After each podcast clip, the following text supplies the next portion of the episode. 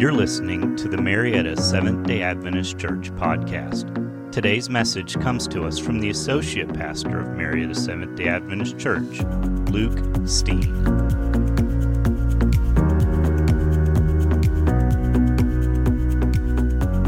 Sabbath, a rhythm of rest.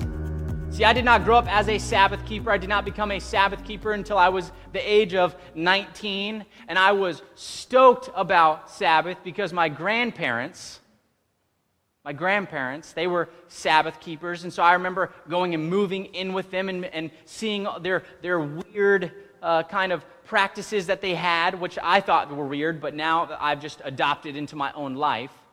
But every Saturday that would come, every Sabbath, I would get so excited. But there's a big reason why, and we're going to discover that today. If you were to open your Bibles to Exodus chapter 16, uh, in the Pew Bibles, that is page 62 in front of you, we're going to actually be looking at the first usage of the word Sabbath in the Bible. Exodus chapter 16. This is a powerful chapter.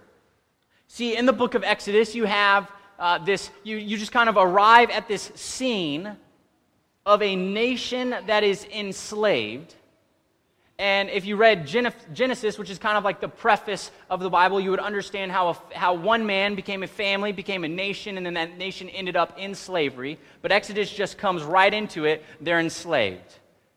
But God, hearing their groanings of being in slavery, comes and delivers them through a mighty act of just sheer, ah, I don't even know the word, magnitude, majesty. It's just amazing. And so he brings this nation out of slavery.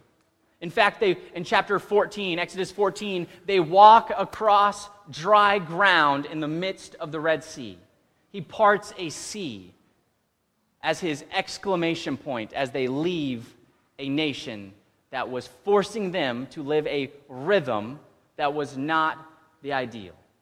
And then you have Exodus 15 where they're singing this song of deliverance. And then we arrive on the scene, Exodus chapter 16. If you're there, say amen. We're going to be picking up in verse 1. It says that they set out from Elim, and all the congregation of the people of Israel came to the wilderness of Sin, which is between Elim and Sinai, on the 15th day of the second month after they had departed from the land of Egypt. And the whole congregation of the people of Israel grumbled against Moses and Aaron in the wilderness. And the people of Israel said to them, Would that we would have died uh, by the hand of the Lord in the land of Egypt when we sat by the meat pots and ate bread to the full, for you have brought us out into the wilderness to kill this whole assembly with hunger. Israel is hangry. We got biblical hangriness going on this spiritual high that they had and being delivered has worn off and reality starts to set in. They've just gone through this miracle, uh, this miracle after miracle after miracle, these plagues, but they were untouched. And they come out into freedom, and yet they're longing to go back into slavery because they're uncomfortable. And sometimes we as Christians, God will do something magnificent for us. He'll bring deliverance, but it's uncomfortable. And we go through this religious high, but then all of a sudden reality starts to come, we come back down to earth a little bit.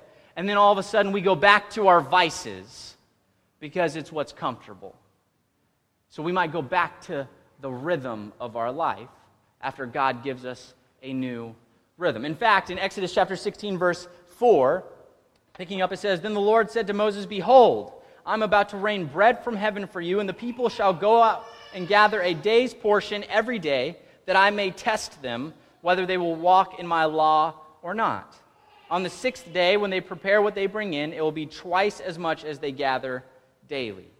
Now, when I read this, when I first read this, I said, now hold on a minute. This, this paints a picture of God saying, I'm going to lay a trap, and they're going to stumble, and I'm going to be like, got them. That doesn't paint the picture of, of the God that I see through the person of Jesus very well. A God that is out to get us. I don't, I don't think so. So, what kind of test is this? Well, they're told that God is going to rain down this bread from heaven, and on the sixth day they are to prepare it and bring it in. it will be twice as much as they gather. But then in verse 6, it says So Moses and Aaron said to all the people of Israel, At evening you shall know that it was the Lord who brought you out of the land of Egypt. And in the morning you shall see the glory of the Lord, because he has heard your grumbling against the Lord. For what are we that you grumble against us? So fast forward to verse four, uh, 13. And so the evening came. In the evening, quail came up and covered the camp. And in the morning, dew lay around the camp. And when the dew had gone up, there was on the face of the wilderness a fine flake like thing, fine as frost on the ground. When the people of Israel saw it, they said to one another, one another, What is it? For they did not know what it was. And Moses said to them, It is the bread that the Lord has given to you to eat. God meets their need. No more hangriness going on because God provided. And so in verse 16, this is what the Lord has commanded Gather of it each one of you as much as he can eat. You shall each take an omer, a specific amount, according to the number of the persons that each of you has in his tent or home. And the people of Israel did so. They gathered some more, some less. But when they measured it with an omer, whoever gathered much had nothing left over, and whoever gathered little had no lack. Each of them gathered as much as he could and eat. And Moses said to them, Let no one leave any of it over till the morning. But they did not listen to Moses. Some left part of it till the morning, and it bred worms and stank, and Moses was angry with them. Morning by morning they gathered it, each as much as he could eat. But when the sun grew hot, it melted. Israel. This is a common theme in the history of Israel. And I would say it's a common theme in our Christian experience where God might say something to us and we might doubt it. We might just say, you know, ah, I'm, I'm, I'm not 100% sure because how are we going to survive in, in our circumstances? How are we going to survive? And so we take our own survival into our own hands and we try to live out our own lives at our own pace or our own rhythm. And that leads to exhaustion, it leads to burnout, it leads to depression, it leads to addiction. It leads to uh, broken marriages, broken relationships. It leads to suicide. It leads to many things that are ungodly just by our own inclination to self preserve at our own pace because we might doubt what God is going to do. But here we see the first use of the word Sabbath in the Bible. Verse 22 and 23. On the sixth day, they gathered twice as much bread, two omers each. When all the leaders of the congregation came and told Moses, he said to them, This is what the Lord has commanded. Tomorrow is a day of solemn rest, a holy what? Sabbath to the Lord. Bake what you will bake, and boil what you will boil, and all that is left over lay aside to be kept till the morning. So they laid it aside till the morning, as Moses commanded them, and it did not stink, and there were no worms in it. Praise the Lord. Moses said, Eat it today, for today is the Sabbath of the Lord. Today you will not find it in the field. Six days you shall gather it. But on the seventh day, which is the Sabbath, there will be none. But, as Israel often does, on the seventh day, some of the people went out to gather, but they found none. And the Lord said to Moses, How long will you refuse to keep my commandments and my law? See, the Lord has given you the Sabbath. The Lord has given you the Sabbath. Therefore, on the sixth day, he gives you bread for two days. Remain each of you in this place, in his place. Let no one go out of his place on the seventh day. So the people rested on the seventh day. God tested Israel. It's a test. I don't do good with tests. Well, actually, I do really good with tests, but if I don't know that it's a test, then I'll do bad because I'll kind of just rely on, I don't know, just whatever I could make up on. I remember one time in an assignment, I tore off one of the questions because I didn't know how to answer it, and I drew a picture of a shark and I wrote a little note saying a shark bit this piece off, so I couldn't answer it. I, of course, got it wrong, but this is, I just tried whatever I could if a test was sprung on me. I want to be prepared for a test. But Israel, they've just been delivered from slavery, and God seeks to teach them the first thing about freedom, and it is every seventh day you will have a Sabbath. But it's not a, a forceful thing, it is a gift. It is a rhythm of grace. It will never take a vacation. It will never take a day off. It will never uh, be a little bit late. It will always be there. It's a rhythm of grace so that we can live lives of freedom. Now, I understand this as a, as a former athlete who played uh, rather high level ice hockey. Um, all athletes have this in common. All athletes, they practice the fundamentals. And as you get better and you move up levels, you get better at implementing those fundamentals at a higher pace.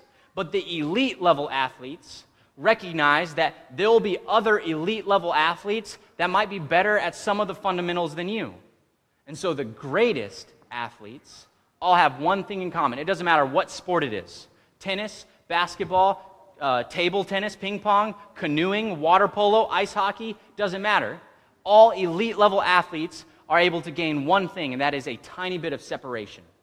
They change their pace to get a tiny bit of separation so that then they can perform fundamentals of the sport at a faster pace after they've caught the opponent or whatever off guard by their change of pace. They get a tiny bit of separation. That is what elite level athletes do. And so, G- uh, God, Jesus, is teaching Israel to be an elite liver, somebody who lives their life at an elite level. You will keep a Sabbath. It is a gift, it is a change of pace from the rhythm of other cultures. You'll be different. You'll be elite at living. But this is a big struggle for us because so many things compete with our time. In fact, a, a, Jewish scholar by the name of Abraham Joshua Heschel, he says this in his great tome called The Sabbath. He says, Gallantly, ceaselessly, quietly, man must fight for inner liberty to remain independent of the enslavement of the material world. Inner liberty depends upon being exempt from the domination of things as well as from, uh, as well as from domination of people. There are many who have acquired a high degree of political and social liberty, but only very few are not enslaved to things. This is our constant problem. How to live with people and remain free, how to live with things and remain independent. Abraham Joshua Heschel essentially says we're bad at getting that separation. We're bad at that change of pace.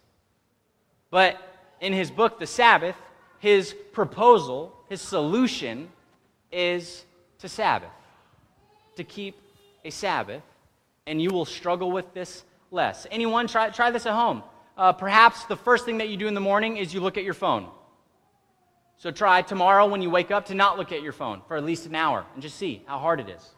Perhaps you just immediately check email. Perhaps you immediately wake up and you go get a cup of coffee. Perhaps you immediately get up and you turn on the news, or you start to check sports scores, or you call your best friend. Who knows what your morning routine is? But when you wake up, just maybe make a note of what is your natural morning routine, and then just try to do it differently for maybe like two days, three days. It'll be really hard. And chances are you'll find out that you just naturally do it. Why? Because you've enslaved yourself to that rhythm. That's just what you've done. It might not even be a bad thing. Or perhaps when you get home from work, the first thing you do, if you're like me, is you go straight to the fridge. You could have just ate, but you still get home, you go straight to the fridge. I mean, that is such a bad habit of mine. I go to a friend's house and I go straight to the fridge. I could have just had, I could have just had a buffet. Still, it's just I just check out the fridge. Okay, what are my options for later? It's just it's just a natural habit. It's a natural rhythm that I have. I've enslaved myself to it. And so am I truly free? I want to, I want to say so, not true freedom. I struggle to gain this separation. Abraham Joshua Heschel, he says we struggle. So the Sabbath, it's an interesting thing. I actually had the opportunity to present at Dominion Christian High School, a non denominational, uh, well, I guess it's a non denominational Christian school. Uh, there are many grades, and they wanted an Adventist pastor to come and present. And I remember walking in, and I see this chart of all of these Adventist, uh, Seventh day Adventist um, wait, wait, wait. I see this chart, and it's all these Christian denominations. And on the side, there's the word Christian with a question mark. And I think, well, man, I've heard jokes about how Seventh day Adventists are sometimes over here on this side with the Christian question mark. So I was like, okay, well, it'll probably be there. It wasn't. It was awesome. We were with everyone else. It was great. So, so I get to share as to why I became a Seventh day Adventist and what we believe.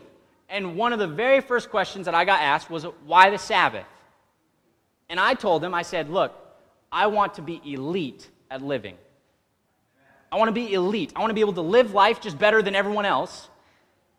And it's just because I'm competitive and I just want that. I want to be elite at living life.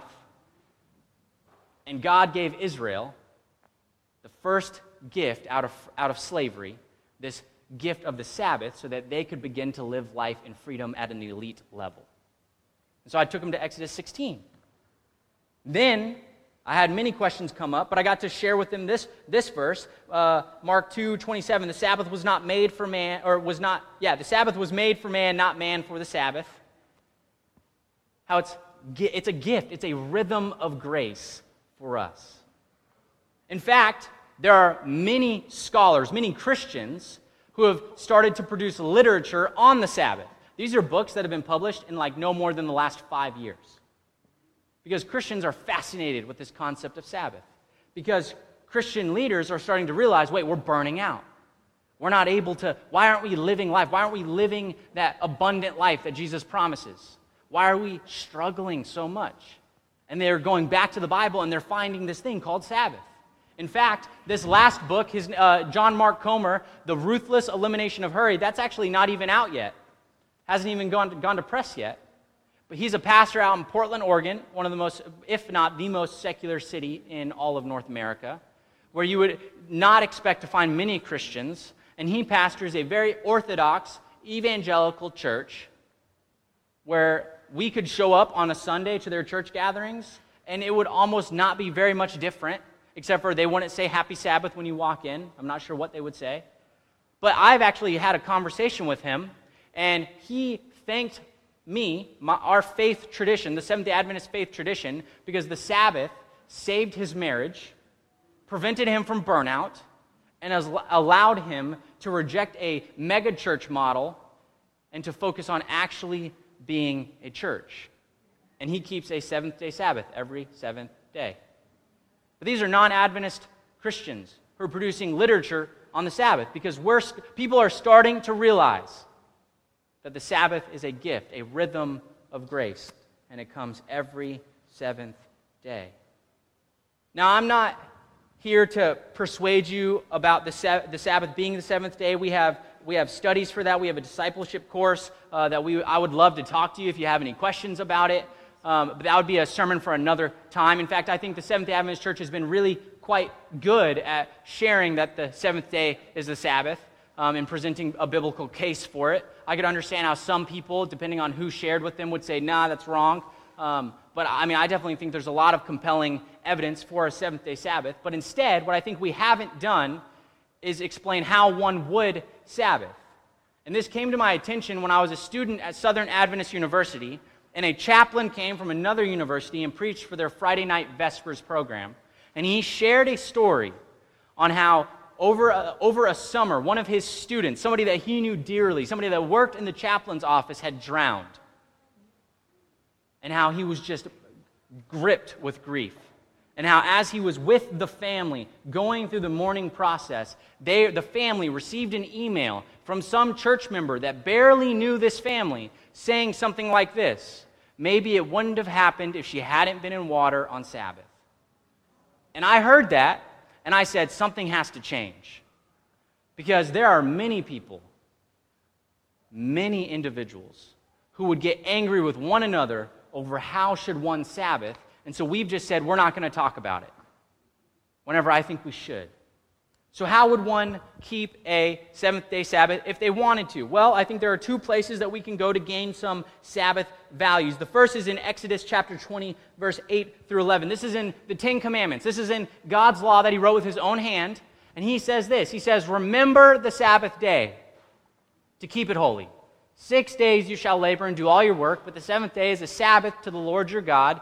On it you shall not do any work, you or your son or your daughter, your male servant or your female servant, or your livestock, or the, or the sojourner who is within your gates. For in six days the Lord made the heaven and the earth, the sea, and all that is in them, and rested on the seventh day. Therefore the Lord blessed the Sabbath day and made it holy. God says, hey, change of pace. Every seventh day, we're not going to work. We're not going to work. We're not going to require others to work for us. We're not going to ask them to clean our businesses. We're not going to ask them to, to wait on us. We're, we're going we're to give them rest as well. We're going to actually give our animals rest as well.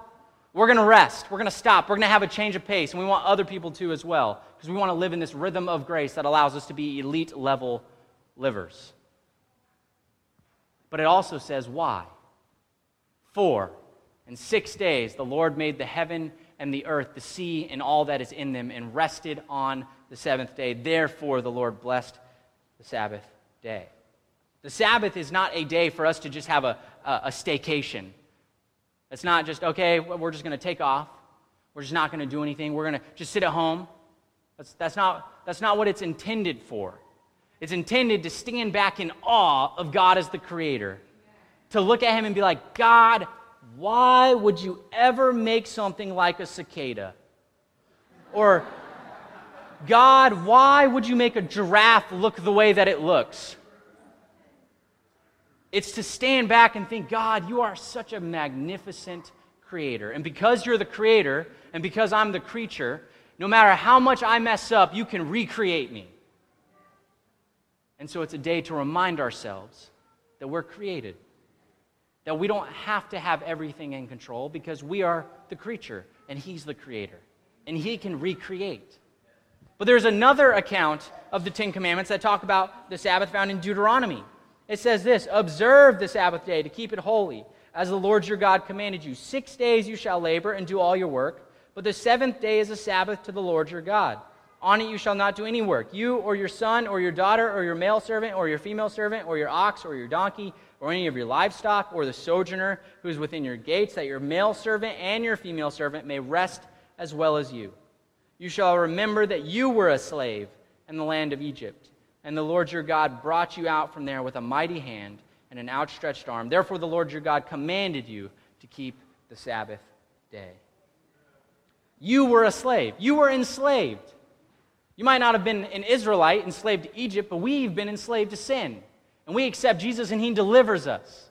And then He gives us an alternative rhythm to help us not step back into those ways of slavery. And He says, you shouldn't ask somebody else to operate at an alternative rhythm because if we really care, we want everyone to be living a life on a rhythm of grace, stepping into the Sabbath. I dream that the whole town of Marietta and Kennesaw were to be closed on Sabbath because we were all here at church worshiping as a family. That's my prayer. That's my dream. I ask God for that regularly. Because that would be so cool. Can you imagine? Like you go anywhere and everyone's like, hey, happy Sabbath, Bill. Hey, happy Sabbath, Luke. Hey, happy Sabbath, Leland. Hey, that'd be awesome. I would love that. But why? It's because he redeemed us. And so it's not just a day to stand back and be like, wow, God, you are a magnificent creator. I can be recreated, but also to recognize the cost to redeem us. God, why would you do so much for me when you know that later this week I'm going to say, I'm not going to look at my phone first thing in the morning and then I'm going to wake up and all of a sudden I'm going to be on my phone. I'm going to be like, ah, man. And yet you would still pay such a cost to redeem me when I'll submit so easily to other things. It's a day to stand back and say, God, thank you.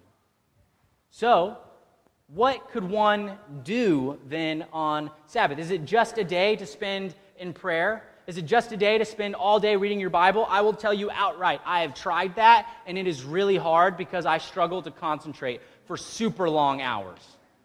I struggle with high energy. Can anyone relate? I struggle with high energy. So, for me, sitting down, I love to read, but to sit down and just read or to sit down and just pray, I'm going to eventually fall asleep and then I'm going to feel worse, and then it's going to be another cycle. So, what could we do on Sabbath to make it something that is just amazing? Well, we created some Sabbath values. They're actually on our website under our beliefs section, mariettaadventist.org, and then you just go to the belief, beliefs and it's a tab that drops down. But here are some values stop. We stop. We stop from working for ourselves and our own pleasure, and we stop from having others work for us. We stop. We just, everyone else keeps going, but we stop. We stop. We don't work. We don't, we don't try to uh, uh, attain some level of uh, hierarchy in society on Sabbath. And we don't have others serve us involuntarily. So, husbands, you can't ask your wife to say, well, you know, you got to cook because Sabbath and I'm terrible at cooking. You don't ask for anything involuntarily because it's supposed to be a day of freedom. We rest. We rest from work to focus on God as our Redeemer, recognizing the free gift of grace. We give others rest from working on our behalf, valuing them as God's children and seeking to give them the rest that God grants us every seventh day. And we rest from worry, stress, selfish pursuits, and hurry. We delight, this one is often forgotten. We delight in intentional fellowship choosing to participate in fellowship that will help us grow in our understanding of God and His love for us. So we choose, and this has been difficult for me because I've had several invitations to, to just things that are on Saturday from a lot of my friends that I have that aren't Sabbath keepers.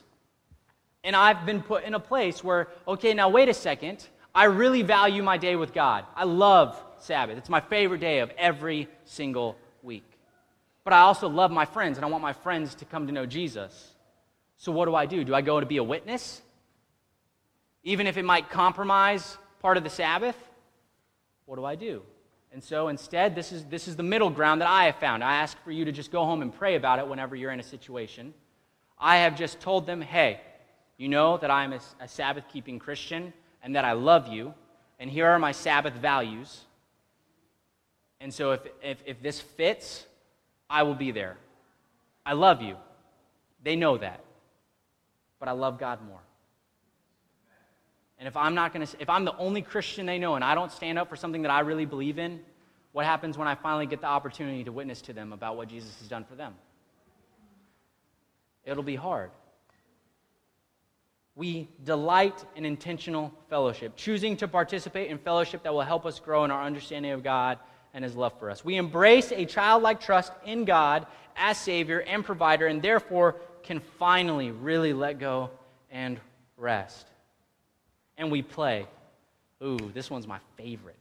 We play in creation, learning more about our loving God who is the Creator. Have you ever thought about what the first Sabbath would have been in the Garden of Eden, the first seventh day? Adam and Eve, it's really their first day, and all of a sudden they have this perfectly made field to run around. They don't have to worry about stepping on a sticker or getting poison ivy or getting attacked by ants, maybe. I don't know. I, I think there are probably ants in heaven, but they probably wouldn't have bit you. Um, so, can you imagine playing freeze tag with Jesus? Can you imagine playing in creation with the Creator? Every Sabbath, we get an opportunity to think about what that would be like and we get an opportunity to participate in playing with God, intentionally accountable, knowing that He's there with us as we're out in creation. So, this is the thing, church.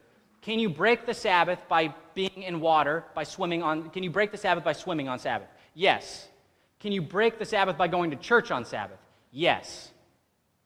It is not about actions, it's about your heart. You keep Sabbath through your heart not through what you do, and your heart will guide you to actually being able to keep Sabbath. So, yes, you can go swimming and you can break Sabbath. You can go swimming and you can just be in awe thinking about how God created oceans and how that's the new frontier. We actually know more about space than oceans, and how we're going to continually learn more about God through oceans. And so you can be just thinking about that and being drawn closer to Him, or you could be like, you know, piddle paddling, you know, and, and, and just kind of whatever, being super obnoxious, and not even caring about God. Two alternatives, same activity. It's about your heart. Just like you can be in church and not actually be glad to be there. But you're in church on Sabbath doesn't mean you're keeping Sabbath. The Sabbath is supposed to be a day of delight, of play, and of worship. You see, we worship God in song and music. We worship God by serving others and bringing about His restoration. And we worship God by spending intentional time with Him in prayer and Scripture. We're going to worship God this week as we go and we help this young couple renovate their house, Chip and Joanna Gaines style.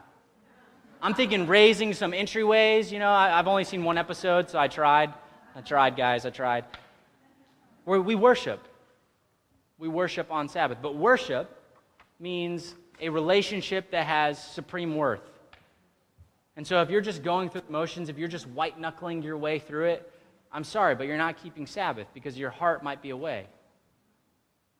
But the only way we come to the place where our heart allows us to actually keep Sabbath is to stand back and recognize that we were created and that we erred, and that God could have said, okay, I'll recreate, and none of us would be here. But instead, He paid a supreme, infinite price. He, God, the Creator, became creature to redeem us. Let that soften your heart. You'll be able to Sabbath. You'll be able to delight. You'll be able to stop, rest, delight, and worship.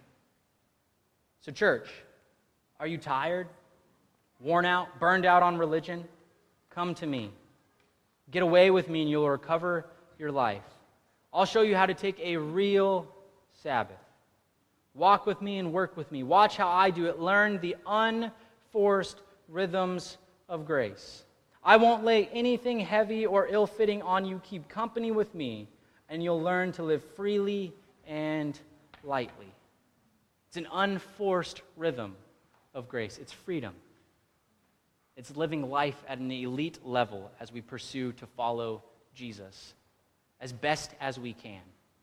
Now, the early church, the early church knew how to stop, rest, delight, and worship. In fact, they would stop and rest once a week together over, not, not just on Sabbath, but over a meal. They would delight and mourn what Jesus had done. And then they would worship through a reverent time of communion. And so, church, today we have the opportunity. We have the opportunity to, to understand that God paid it all for us so that we could have freedom Galatians 5:1 says that Jesus did not set us free, or did not, did not, yeah, Jesus did not die so that we could just go on submitting ourselves to a bunch of slavery. No, he came to set us free. And the first lesson he taught Israel as he brought them out of Egypt was that they would be free. And so he gave them Sabbath.